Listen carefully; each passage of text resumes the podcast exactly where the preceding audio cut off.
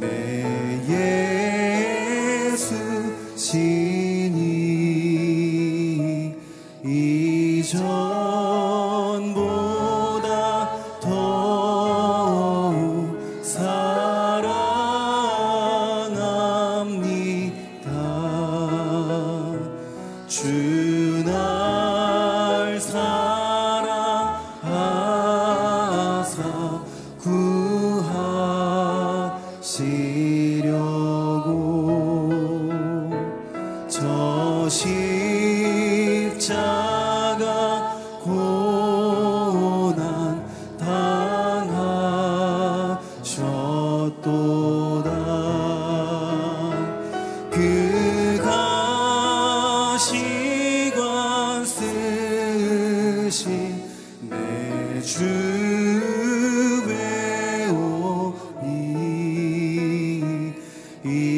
joy.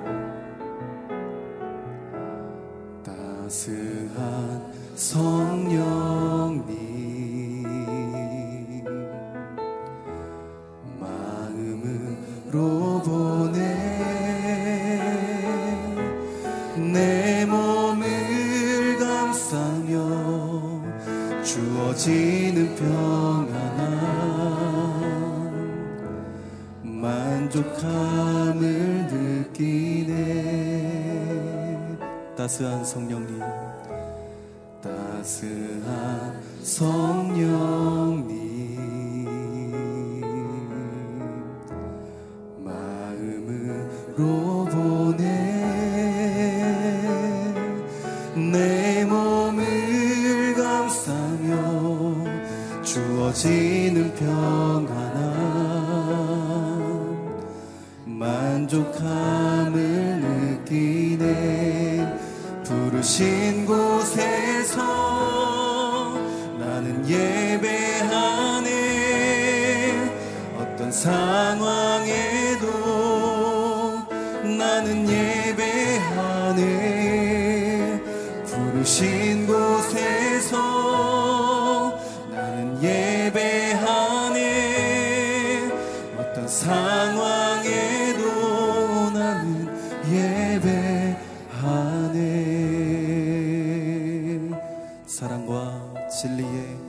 줄기 빛보네. 사랑과 진리에 한 줄기 빛보네. 내 몸을 감싸며 주어지는 평안함.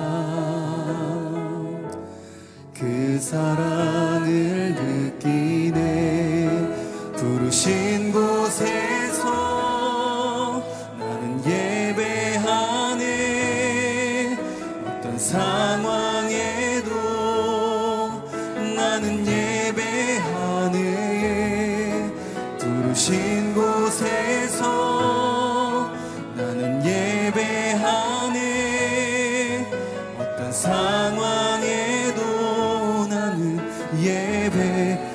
부르신 곳에서 부르신 곳에서 나는 예배하네. 어떤 상황에도 나는 예배하네. 부르신 곳에서 나는 예배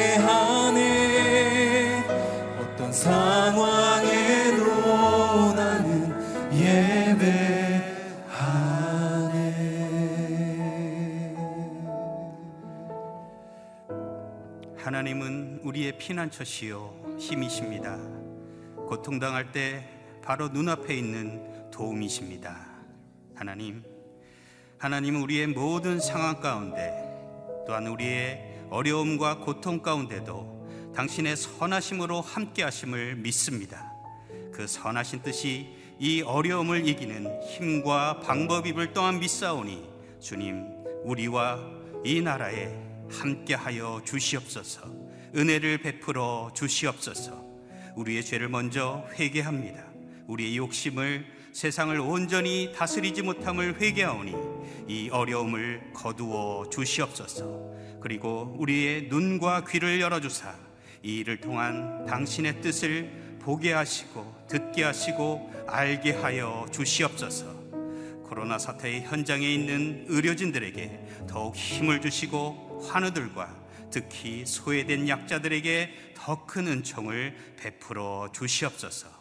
온라인 새벽 예배를 통하여 오히려 우리의 예배가 더욱 세워지고 회복되게 하시고 온마음 다해 하나님을 사랑하는 예배자의 영상을 허락하여 주옵소서. 우리의 구원자 되시는 예수 그리스도의 이름으로 간절히 기도드립니다. 아멘. 오늘 우리에게 주신 하나님의 말씀은 요한복음 15장 18절에서 27절까지의 말씀입니다. 봉독하겠습니다. 만일 세상이 너희를 미워하거든 너희보다 먼저 나를 미워했다는 것을 알라. 만일 너희가 세상에 속해 있다면 세상이 너희를 자기 것으로 여기고 사랑할 것이다. 그러나 너희는 세상에 속해 있지 않고 내가 세상에서 너희를 택했으므로 세상이 너희를 미워할 것이다. 내가 너희에게 종이 주인보다 더 높지 않다고 한 말을 기억하라. 사람들이 나를 핍박했으니 너희도 핍박할 것이요. 사람들이 내 말을 지켰으니 너희 말도 지킬 것이다. 그들은 너희가 내 이름을 믿는다는 이유로 이런 모든 일들을 너희에게 행할 것이다. 그것은 그들이 나를 보내신 분을 알지 못하기 때문이다. 만일 내가 와서 그들에게 말하지 않았더라면 그들은 죄가 없었겠지만 그들은 이제 자기 죄를 변명할 길이 없다. 나를 미워하는 사람은 내 아버지도 미워한다. 내가 만일 아무도 행하지 못한 일을 그들 가운데서 행하지 않았더라면 그들은 죄가 없었을 것이다. 그런데 이제는 그들이 내가 한 일을 보고서도 나와 내 아버지를 미워했다. 그러나 이것은 그들의 율법에 기록된 것을 이루려는 것이다. 그들이 아무 이유 없이 나를 미워했다. 내가 아버지께로부터 너희에게 보낼 보혜사, 곧 아버지께로부터 오시는 진리의 성령이 오시면 그분이 나에 대해 증언해 주실 것이다. 너희도 처음부터 나와 함께 있었으므로 내 증인들이 될 것이다. 아멘. 은규중 목사님께서 말씀 선포해 주시겠습니다.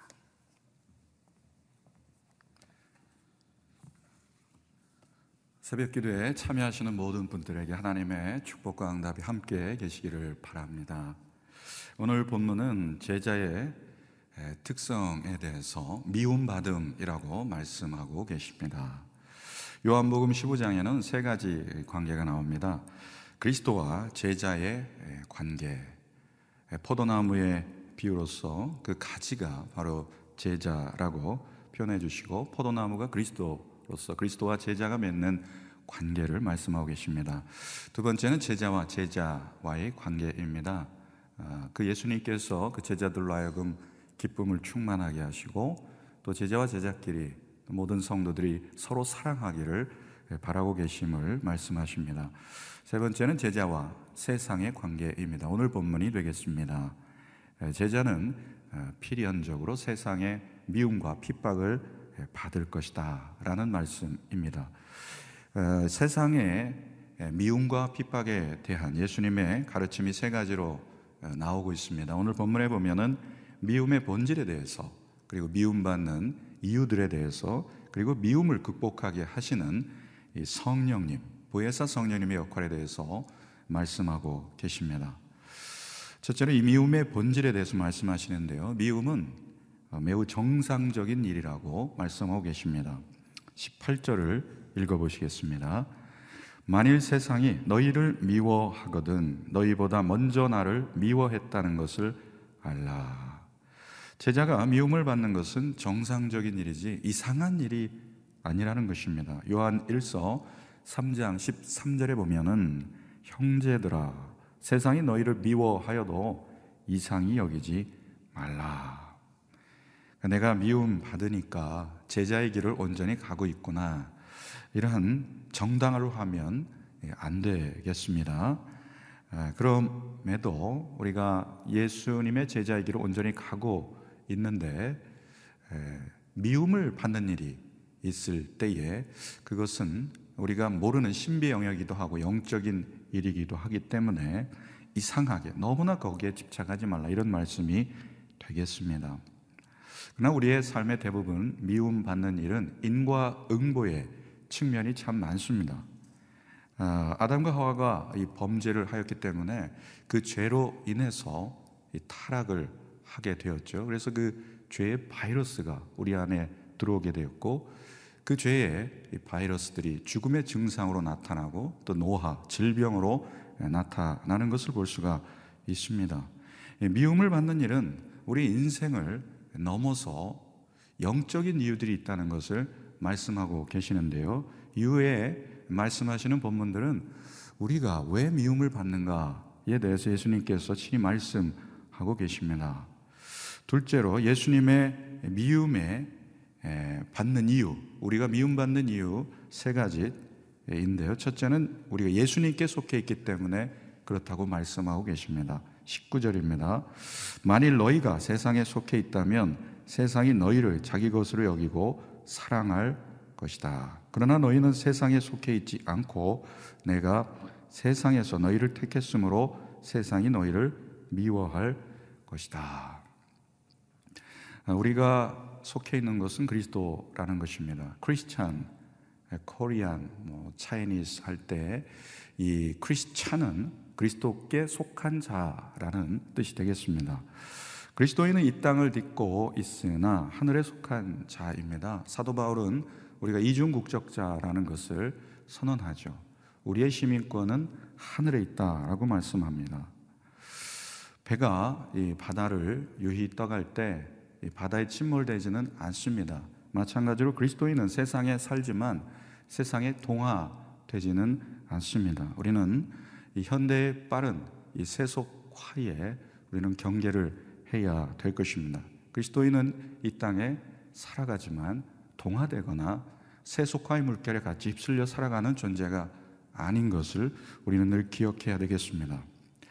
둘째로 우리가 미움을 받는 이유는 예수님을 미워했기 때문에 제자들도 미워하는 것이다. 이렇게 말씀하고 계십니다. 내가 너희에게 종이 주인보다 더 높지 않다고 한 말을 기억하라. 사람들이 나를 핍박했으니 너희도 핍박할 것이요. 사람들이 내 말을 지켰으니 너희 말도 지킬 것이다. 20절 말씀입니다. 종이 주인보다 더 높지 않듯이 제자는 스승보다 높지 않습니다. 예수님을 미워하기 때문에 제자들을 미워하는 것이죠. 예수님을 대했던 유대인들의 태도 그리고 예수 믿는 사람들을 핍박했던 이 로마의 황제나 이 박해자들의 태도 이 태도 두 가지뿐입니다. 하나는 적극적으로 예수님을 받아들이든지 아니면 예수님을 적극적으로 제거하든지 둘 중 하나였습니다. 예수님을 핍박하고 미워해야만이 자신들의 정당성이 입증되기 때문에 그런 것입니다. 예수님께서 세상이 우리를 미워하는 이유에 대해서 세 번째로 말씀하시는 것은 하나님을 모르기 때문이다. 이렇게 말씀하십니다. 21절 읽겠습니다. 그들은 너희가 내 이름을 믿는다는 이유로 이런 모든 일들을 너희에게 행할 것이다. 그것은 그들이 나를 보내신 분을 알지 못하기 때문이다. 그리스도인을 미워하는 더욱 근본적인 이유가 있습니다. 그것은 하나님을 모르기 때문입니다. 예수님께서 말씀하신 이 대적자, 핍박자들은 주로 유대인들이었습니다. 유대주의자들이죠. 그들은 지식적으로는 하나님을 알았습니다만 영적으로는 하나님을 알지 못했습니다. 왜 그렇습니까? 하나님을 믿지 않아서 그렇습니다. 그러니까 하나님의 보내신 예수님을 믿지 않았기 때문에 그렇습니다. 그들은 포도나무에 붙어 있는 가진 척을 했지 실제로 붙어 있는 그러한 아, 하나님과 진실한 이 관계에 있지 않는 것을 보게 됩니다. 주님과 인격적인 관계가 없기 때문에 알지 못합니다. 회개하지 않기 때문에 하나님을 알지 못합니다. 성령을 받지 않았기 때문에 하나님을 모르는 것이죠. 사도 바울이 그리스도를 만나기 이전에는 복음의 적대자였다가 그리스도를 만난 체험 이후에 복음의 옹호자, 복음의 변호자가 된 것을 우리는 알고 있습니다. 그렇습니다. 우리 주님을 만나야 우리는 하나님을 올바로 압니다. 가족 안에도 이 가해자가 있을 수 있어요. 핍박자로서 어, 예수 믿는 이유 때문에 미워하는 사람이 있을 수가 있습니다. 그래서 가족들 예수 믿는 사람에게 상처 주는 사람이 있을 수 있습니다.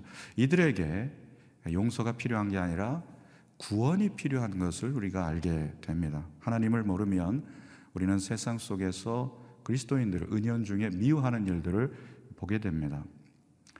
그러나 이들이 하나님을 몰라서 미워하고 핍박했다고 핑계할 수 없다고 말씀하세요. 22절부터 24절 말씀을 보시면 만일 내가 와서 그들에게 말하지 않았더라면 그들은 죄가 없었겠지만 그들은 이제 자기 죄를 별명할 길이 없다. 나를 미워하는 사람은 내 아버지도 미워한다. 내가 만일 아무도 행하지 못한 일들 이를 그들 가운데서 행하지 않았더라면 그들은 죄가 없었을 것이다. 그러나 이제는 그들이 내가 한 일을 보고서도 나와 아버지를 미워했다. 예수님께서 오셔서 그 죄를 지적하시고 드러내셨습니다. 그리고 예수님은 수많은 기적들을 베푸셨습니다. 그럼에도 아, 유대인들은 예수님을 거부했고 예수님을 미워했습니다. 그러나 아이들은 그 죄에 대해서 회개하지 않았고 그들은 예수님을 구주로 영접하지 않았습니다. 이미 기회를 줬는데 더 이상 핑계할 수 없는 것을 보게 됩니다. 회개하지 않으면 늘 핑계를 댑니다. 회개하지 않으면은 우리는 자기 합리화를 하려고 합니다. 그러니까 변하기 위해서는 자기의 죄를 인정하고 회개를 해야 됩니다. 우리는 하나님 앞에 서 있을 때 우리는 핑계치 못할 것입니다. 그리스도의 복음을 들려주시고 또 자연 만물을 통해서도 하나님의 계시를 보여주셨기 때문에 저희가 핑계치 못하리라 말씀하십니다. 또한 우리가 아, 핑계치 못하는 것은 미움과 불신의 배후에는 하나님의 섭리가 있다는 것을 알아야 될 것입니다. 25절 말씀입니다. 그러나 이것은 그들의 율법에 기록된 것을 이루려는 것이다. 그들이 아무 이유 없이 나를 미워했다. 이 시편의 말씀을 인용하면서 미움과 핍박은 율법의 성취라는 겁니다. 그러니까 하나님께는 이 섭리적인 하나님의 큰 그림이 있습니다. 그러니까 예수님도 하나님의 큰 그림을 아셨습니다. 그 십자가의 고난이 있었지만 하나님은 그 미래의 즐거움을 위해서 그 십자가를 참으셨다고 말씀하고 계십니다. 아, 가평에 있는 필그림 하우스에 가면은 천리역정이 있는데 39개의 코스가 있습니다. 아, 장망성, 장차 망할 성을 떠나서 천성에 이르는 39개의 그 코스에서 인상적이었던 것은 맨 마지막 코스, 천성에 이르기 직전까지 동행했던 사람이 바로 이 소망입니다. 그러니까 한 크리스찬이 술 얘기를 떠날 때 마지막까지 붙들어야 될 동무가 바로 소망이라는 것을 알게 됩니다. 우리는 하나님의 큰 그림, 빅픽처, 우리 하나님께서 우리에게 주신 합력하여 선을 이루시는 큰 그림을 보아야만 합니다. 그런데 우리의 삶 가운데 부르신 소명이 있고 하나님이 부르신 목적이 있음에도 불구하고 단지 누군가 나를 미워한다는 것에 집착해서 우리의 길을 포기하거나 주저앉거나 낙심하거나 또 그 부르신 소명들을 아, 그냥 내려놓는 이런 일들을 보게 되는데 아, 그러나 여기에는 하나님의 큰 그림이 있을 수 있다는 것입니다. 우리 가운데 삶의 고난은 어떤 부분에서는 훈련과 연단의 시간이 되는 것입니다. 그래서 하나님께서 우리를 아, 주의 길로 인도하실 때 아, 영적으로 늘 케어하시고 돌봐 주시지만 영적으로 무장시키시고 훈련하는 이런 측면들이 강하기 때문에 우리는 하나님께서 보내주신 권위자들 통해서 아, 그리스도 안에서 날마다 훈련받고 단련받는 이런 삶을 살게 됩니다. 그리스도인은 이 연단을 거부할 때가 많습니다. 내가 아는 수준으로 끌어내리면서 그 가르침과 권위를 무시하기 쉽지만 하나님께서 보내신 사람들, 하나님께서 허락하신 정황들을 통해서 우리를 연단시켜 주심을 보게 됩니다. 이런 연단의 차원에서 받는 훈련들, 이러한 고난이 따르지만 때로는 미움이 있을 수 있지만 우리를 그리스도를 닮게 하는 제자의 길로 우리를 세워 가시기 위함입니다. 하나님을 소망해야 됩니다.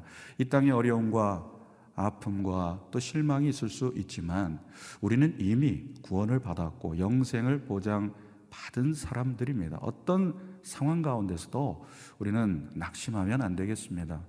우리는 세상 바라보고 사람을 바라보면 낙심하기 쉽지만 부활의 주님을 바라보면 우리 가운데 소망이 있음을 보게 됩니다. 그러므로 오늘도 주님을 온전히 바라보는 저 여러분 되시기를 원합니다. 셋째로 미움과 핍박 속에서도 성령님은 복음을 증거케 하신다는 거예요. 이러한 세상의 미움과 핍박을 극복하고 난관을 이길 수 있는 길은 성령님이십니다. 26절, 27절 함께 읽겠습니다. 내가 아버지께로부터 너희에게 보낼 보혜사 곧 아버지께로부터 오시는 진리의 성령이 오시면 그분이 나를 증거해 주실 것이다. 너희도 처음부터 나와 함께 있었으므로 내 증인들이 될 것이다.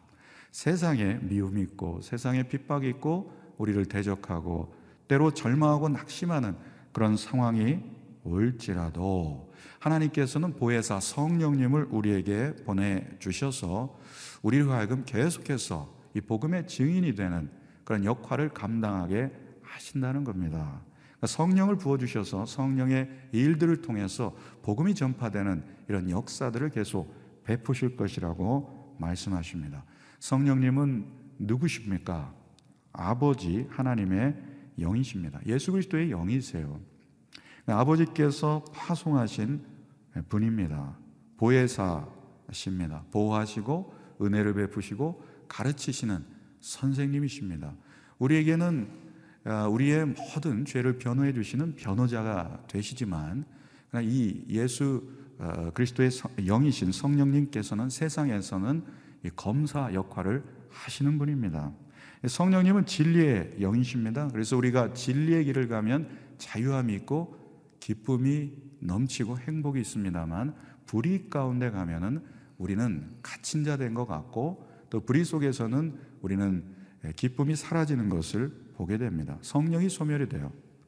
성령님은 예수님을 증거하십니다. 그래서 우리가 목회를 하다 보면 본질적으로 우리의 목회는 성령의 목회인 것을 보게 됩니다. 우리의 모든 사역은 성령의 사역인 것을 보게 됩니다. 우리는 사람을 변화시킬 수가 없습니다. 우리는 사람을 온전히 새 사람 만들 수 없습니다. 그러나 우리는 성령의 통로가 되어서 좋은 영향력을 끼치는 역할을 할 수가 있습니다. 아내도 남편을 변화시킬 수가 없습니다. 아내는 그저 남편에게 좋은 영향을 끼치는 것입니다. 남편도 아내에 대해서 마찬가지입니다. 우리는 자녀를 변화시킬 수가 없어요. 자녀에게 선한 영향력을 끼칠 수가 있습니다. 누가 온전히 변화시키십니까? 그것은 바로 성령의 일이라는 겁니다. 성령님이 함께 하실 때에 놀라운 변화가 있는 것을 보게 됩니다. 성령님은 또한 제자들이 예수님을 증거케 하십니다. 성령이 임하시면 복음을 증거 하게 되는 역사들이 있습니다. 그러니까 복음을 증거할수록 성령님이 더 강력하게 임하시는 것을 보게 되고 또 복음을 증거할 때 성령이라시는 것을 우리는 알게 됩니다. 성령의 사역을 사모하면서 성령이 일하시도록 우리는 기도해야 됩니다. 우리는 주님의 부르심을 받은 자들입니다. 우리는 교회로 부르심을 받았습니다. 주님의 부르심을 받은 소명자는 그 부르심의 목적에 따라 응답하는 삶을 살아가게 됩니다. 이 세상에 우리는 모두 이해할 수 없는 핍박과 그리고 미움받는 일들이 있음에도 불구하고 오늘 우리가 바라봐야 될 것은 주님이십니다. 그리고 주님이 부르신 부름의 목적, 복음을 온전히 증거하는 일을 우리는 초점을 맞추고 살아가야 할 것입니다. 오늘도 복음 전함 이 사명을 마음 깊이 새기면서 주님의 길을 묵묵히 따라가는 나아가는 저 여러분의 삶이 되시기를 주의 이름으로 축원을 드립니다. 기도하시겠습니다. 자비하신 주님, 뉴스를 볼 때마다 온통 암울한 소식뿐입니다. 이 바이러스 때문에 확진자가 늘어나는 통계가 매일 올라오고 있습니다. 우리 손주, 손녀, 자녀들이 개학도 미뤄지고 있습니다. 감염에 대한 우려로 많은 분들이 불안해하고 활동도 제한되어서 답답함도 있습니다. 국내 경제도 외축되고 또 외교도 어려운 가운데 있습니다. 온 땅이 어둠 가운데 드리워진 것 같은 불안감을 느끼고 있습니다. 부득이 교회도 성도님들의 안전, 사회적 책무 때문에 예배를 온라인으로 지금 대신하고 있습니다. 그럼에도 CGN TV를 통해서 예배 드릴 수 있는 환경에 감사를 드립니다. 우리 모든 그리스도인들은 두 손 모아서 하루속히 이 상황이 지나가기를 바라고 있습니다. 하루속히 백신도 나오고 치료제가 개발되어서 세상에 나와 우리 가운데 온전한 치유가 있기를 손꼽아 기다리는 형국입니다. 사랑하는 주님, 주님이 오시기 전에도 이 세상은 흑암이었고 혼돈이었고 절망뿐이었습니다. 지금과는 비교할 수 없는 죄의 바이러스가 온 인류를 덮쳤기 때문에 그렇습니다. 그러나 우리의 소망 대신 생명 대신 예수님께서 사망과 죄의 권세를 십자가에 못 박아 버리셨습니다. 저희는 그런 예수님을 인하여 구원 얻었고 영생의 소망으로 인하여 사단에게 빼앗긴 봄을 되찾았습니다. 이제도 불안에 처한 많은 영혼들의 진정한 피난처가 우리 주님뿐이신 것을 알고 하나님께로 돌아오는 역사가 있기를 기도합니다. 이 어려움 속에서도 성도의 평온한 얼굴을 통하여 복음이 증거케 되기를 원합니다. 생명의 복음을 전하는 오히려 기회가 되게 하여 주시옵소서. 그래서 바이러스는 그치고 오직 예수가 전염되는 복음의 세상이 되게 하여 주시옵소서. 우리는 세상 안에 살아가기에 자꾸 세상에 휘둘리지 휘둘리게 되는데 세상에 휘둘리지 않고 예수님이 내 안에 중심이 되시고 오직 진리의 영이신 성령님을 따라가게 하시고 하나님 아버지께 영광 돌리는 삶을 살게 하여 주시옵소서. 이 시간 기도합니다. 온라인으로 예배에 참여하는 모든 성도님들에게 성령을 보혜사 성령님을 부어 주시옵소서. 진리의 영 생명이신 영이신 성령을 부어 주시옵소서. 성령의 임재와 성령의 기름 부심과 성령의 치유하심과 성령의 능력으로 충만케 하여 주시옵소서. 누구든지 나를 따라오려거든 자기를 부인하고 자기 십자가를 지고 나를 따르라고 하셨사오니 세속화된 현대성에 동화되지 말게 하시고 다니엘처럼 뜻을 정하고 구별된 백성으로서 거룩하게 살게 하여 주시옵소서.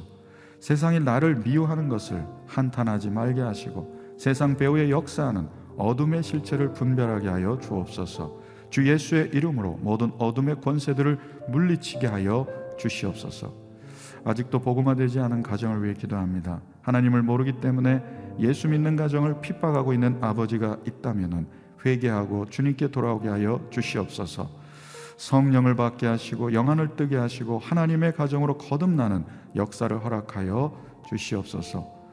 복음을 증거하라고 온누리를 세우시고 액지 식구 비전 허락하신 주님, 담임 목사님과 모든 교우들이 하나님의 일치를 이루어 땅 끝까지 복음 전하는 온누리 증인 공동체가 되게 하여 주시옵소서.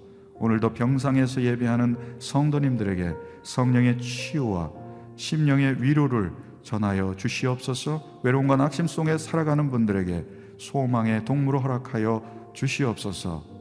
예수님의 귀하신 이름으로 기도하오며 지금은 우리 구주 예수 그리스도의 은혜와 하나님 아버지의 크신 사랑과 성령의 위로 교통하심의 역사가 세상에서 미움을 받더라도 계속해서 복음 증거하는 그런 비전의 길을 묵묵히 소명을 따라 나기 원하는 모든 성도님과 또 가정 위에 그리고 열방에 나가 구주의 복음을 전하는 선교사님과 그 자녀들 위해 그리고 이 교회와 민족 위에 이제부터 영원토록 함께 계시기를 간절히 축원하옵나이다. 아멘.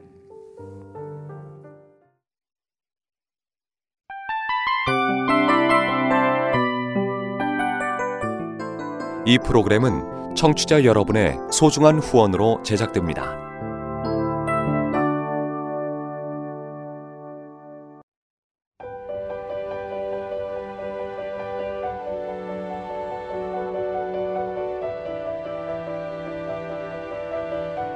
세상에는 수많은 교회들이 있지만 더 깊이 있는 말씀 강해를 찾기 위해 크기로만 교회를 선정하지 않습니다. 보다 좋은 영적 콘텐츠를 더 많이 나누기 위해 방송비를 받지 않습니다. 1년 365일 복음만 전하고 싶어서 우리는 광고를 하지 않습니다. 온누리의 복음을 땅끝까지 CGN TV와 함께 땅끝 성교사가 되주세요